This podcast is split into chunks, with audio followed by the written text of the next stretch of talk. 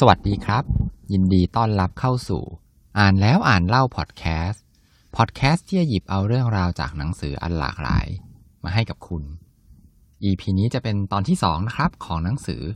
Powerism ที่รวบรวมเอาบทความที่เกี่ยวกับอำนาจที่ซุกซ่อนอยู่ในสิ่งต่างๆรอบตัวเราที่เขียนโดยคุณโตมอนสุปรีชานักเขียนนักแปลและคอลัมนิสต์ประจำของสำนักข่าวออนไลน์ The Matter นะฮะวันนี้บทที่ผมเลือกมานะครับบทแรกมีชื่อว่าความเหนือจริงของคอนเซอร์เวทีฟแบบไทยๆครับก่อนจะเข้าเรื่องนะครับขออธิบายคำศัพท์2คำก่อนครับคำแรกก็คือคำว่าคอนเซอร์เวทีฟเนี่ยเราอาจจะพูดง่ายๆว่าเป็นพวกอนุรักษ์นิยมนะฮะหรือบางคนอาจจะเรียกว่าแบบถ้าลบๆหน่อยก็คือหัวโบราณนะครับไม่ยอมปรับตัวอะไรพวกนี้คำที่2ครับชื่อว่า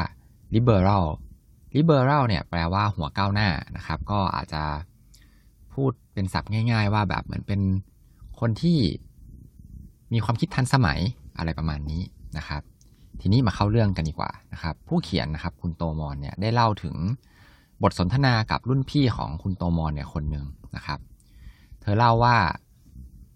แม่ของตัวเองนะครับแม่ของรุ่นพี่ของคุณโตมอนเนี่ยด้วยความแปลกใจว่าเอ๊ะทำไมตอนสาวๆเนี่ยคุณแม่เนี่ยเป็น liberal นะครับเสรีนิยมมากๆเลยแต่พออายุมากขึ้นครับอายุ60เนี่ยกลับกลายร่างมาเป็น conservative ได้ซะอย่างนั้นนะฮะทีนี้นอกจากคุณแม่ของรุ่นพี่แล้วเนี่ยครับ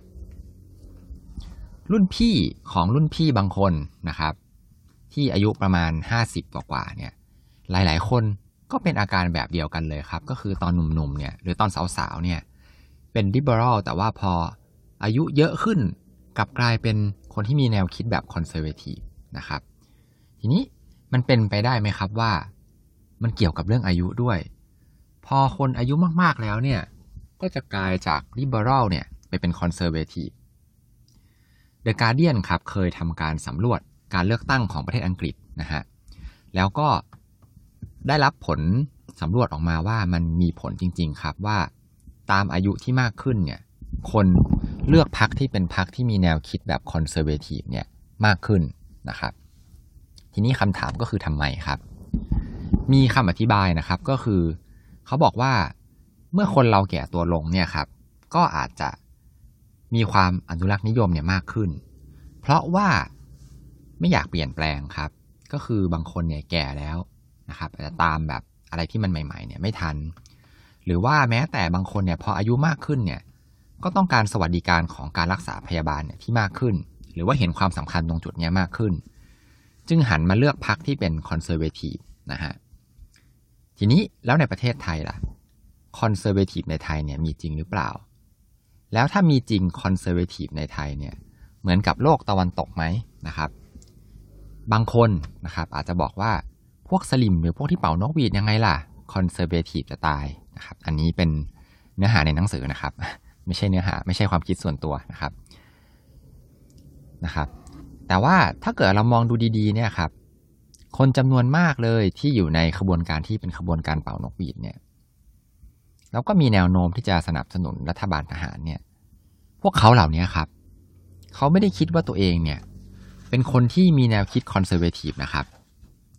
กลับกันนะครับเขากลับคิดว่าสิ่งที่พวกเขาทำเนี่ยมันคือความก้าวหน้าทางการเมืองต่างหากหรือว่ายกตัวอย่างให้ชัดๆอีกอันนึงนะครับจากในหนังสือนะครับ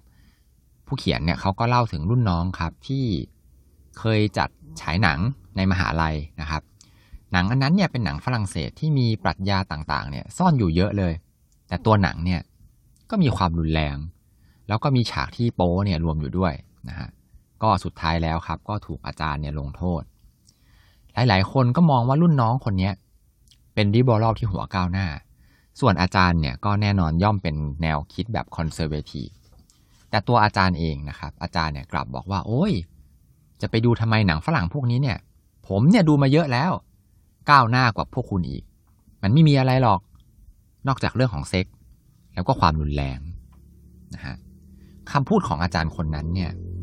อาจจะเรียกได้ว่าสะท้อนความซับซ้อนของคอนเซอร์เวทีฟในสังคมไทยเนี่ยได้ชัดเจนเลย เพราะว่าคอนเซอร์เวทีฟแบบไทยเนี่ยไม่เคยคิดว่าตัวเองครับเป็นคอนเซอร์เวทีฟพอๆกับที่สังคมไทยเนี่ยไม่เคยยอมรับเลยเหมือนกันว่าสังคมไทยเนี่ยเป็นสังคมแบบที่มีชนชั้นนอกเหนือไปกว่านั้นคอนเซอร์เวทีฟแบบไทยเนี่ยยังซ้ำร้ายกว่านั้นอีกก็คือยังรู้สึกไปอีกว่าตัวเองเนี่ยมีความก้าวหน้าทางความคิดมากกว่าพวกลิเบอรัลเสียอีกก็อ่านจบแล้วก็ต้องบอกว่าเป็นแบบไทยๆจริงๆเลยนะครับเนี่ย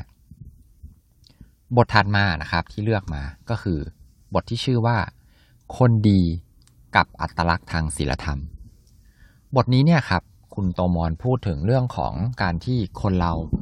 พอมีอำนาจมาอยู่ในมือแล้วเนี่ยก็มีนิสัยหรือมีแนวคิดที่เปลี่ยนไปนะครับเริ่มเรื่องเลยเนี่ยเขาเล่าถึงการทดลองอันโด่งดังนะครับในปีค.ศ.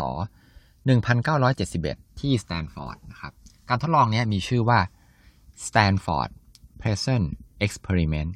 ก็คือตามชื่อเลยครับเป็นการทดลองการตั้งคุกปลอมขึ้นในมหาวิทยาลัย Stanford ที่อเมริกาเริ่มต้นเลยเนี่ยเขาก็รับสมัครอาสาสมัครครับที่เป็นนักศึกษาที่สุขภาพดีนะครับแล้วก็สุขภาพจิตเนี่ยแข็งแรงจำนวน24คนให้มาร่วมทดสอบนะครับกิจกรรมเนี้ย2สัปดาห์โดยที่ได้ค่าจ้าง$15ต่อวันนะครับก็เรียกได้ว่า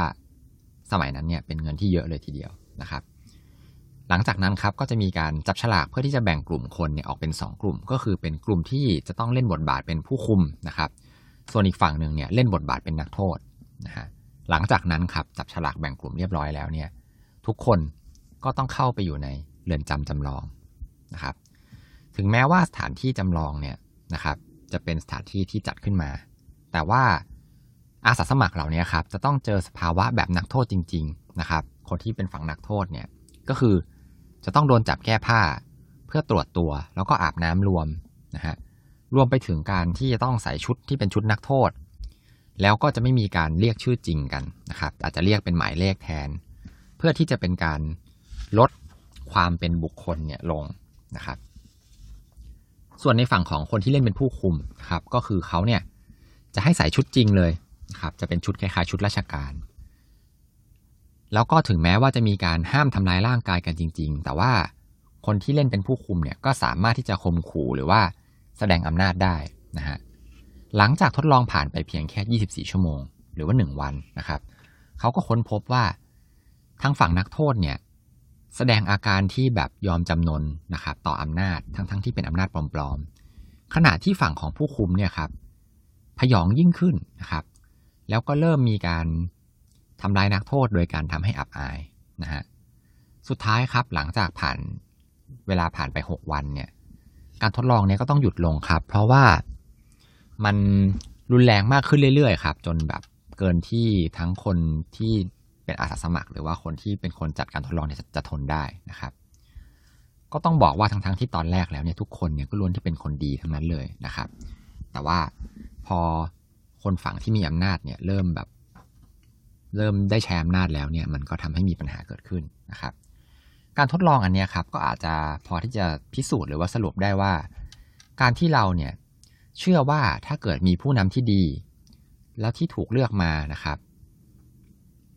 มันอาจจะไม่จริงก็ได้นะครับว่ามันจะเวิร์กความดีอันนั้นเนี่ยครับอาจจะต้องเป็นคนที่มีความดีเนี่ยเกินมาตรฐานไปมากเลยทีเดียวถึงจะไม่กลายเป็นคนที่บ้าอำนาจไปนะครับทีนี้ครับก็มีนักวิจัยอำนาจครับอ่านชื่อไม่ผิดนะครับนักวิจัยอำนาจมีงานแบบนี้ด้วยหรือชื่อภาษาอังกฤษว่า Powerism นะครับจากมหาวิทยาลัยนิวยอร์กนะครับคนเนี้ยชื่อว่าโจมากีเขาได้บอกเอาไว้ว่าอำนาจเนี่ยจริงๆแล้วมันเป็นเหมือนตัวที่เอาไปปลดล็อกที่คอยที่จะไปปลดปล่อยการช่อฉนทำให้คนๆนั้นเนี่ยเปิดเผยตัวตนที่แท้จริงออกมานะครับอันนี้ก็น่าสนใจทีเดียวนะฮะวกกลับมาที่ประเทศไทยของเราครับเป็นไปได้หรือไม่ครับว่าสังคมของเราเนี่ยไม่มีศักยภาพพอที่จะผลิตคนที่เป็นคนดีออกมาได้เพราะว่าสังคมเนี่ยไม่ได้ถูกเปิดกว้างมาตั้งแต่ต้นให้คนเนี่ยได้สำรวจความเป็นไปได้ต่างๆที่หลากหลายมากเพียงพอที่จะค้นพบตัวเองดังนั้นเนี่ยคนเราเนี่ยก็เลยไม่มีโอกาสที่จะสร้าง หลักศีลธรรมของตัวเองขึ้นมาครับและสุดท้ายเนี่ยก็เลยต้องยอมจำนนต่อหลักศีลธรรมที่เป็นแบบเดียวเลยที่สังคมได้สร้างขึ้นมาซึ่งจริงๆนะครับตัวเราจริงๆตัวคนเนี่ยพวกคนพวกนั้นเนี่ยครับก็ไม่ได้เชื่อถือศีลธรรมเหล่านี้จากใจหรอกแต่ว่าทำตามเพราะอยากให้คนอื่นเห็นว่าเป็นคนดีนะครับก็อันนี้ครับก็เป็นเหตุว่าพอมีอำนาจเนี่ยก็เลยเหมือนถูกปลดล็อกออกมานะครับการที่ไม่ยอมทำตามนอร์มนะครับหรือว่าหลักศีลธรรมที่ถูกบัญญัติขึ้นมาเนี่ยในสังคมไทยก็อาจจะมองได้ว่าคนเหล่านี้หัวแข็งก้าวร้าวแล้วก็ไม่เชื่อฟังผู้ใหญ่นะครับเหล่านี้เองเราจึงเจอปัญหาที่ว่าคนดีนะครับพอได้อำนาจมาแล้วเนี่ยก็บางทีบ้าอำนาจนะครับกันอยู่เรื่อยไปนะฮะบทนี้อาจจะฟังแล้วเข้าใจยากนิดนึงนะครับก็เล่มนี้ครับต้องบอกเลยว่าเป็นหนังสือที่อ่านค่อนข้างยากนะครับบางบทเนี่ยต้องอ่านถึง2รอบเลยกว่าจะเข้าใจนะครับก็ต้องใช้สมองมากทีเดียวนะครับใครที่สนใจเรื่องของอำนาจนะครับหรือว่าเป็นเรื่องแนวรัฐศาสตร์นะครับอะไรพวกนี้เล่มนี้ก็เป็นหนังสือที่น่าสนใจอีกเล่มหนึ่งทีเดียวนะครับแต่ว่าก็อย่างที่บอกไปว่าอ่านยากอาจจะไม่เหมาะกับทุกๆคนนะครับสุดท้ายก่อนจะจากกันนะครับขอให้ทุกคนมีความสุขในการอ่านหนังสือที่คุณชอบแล้วพบกันใหม่ EP หน้าครับสวัสดีครับ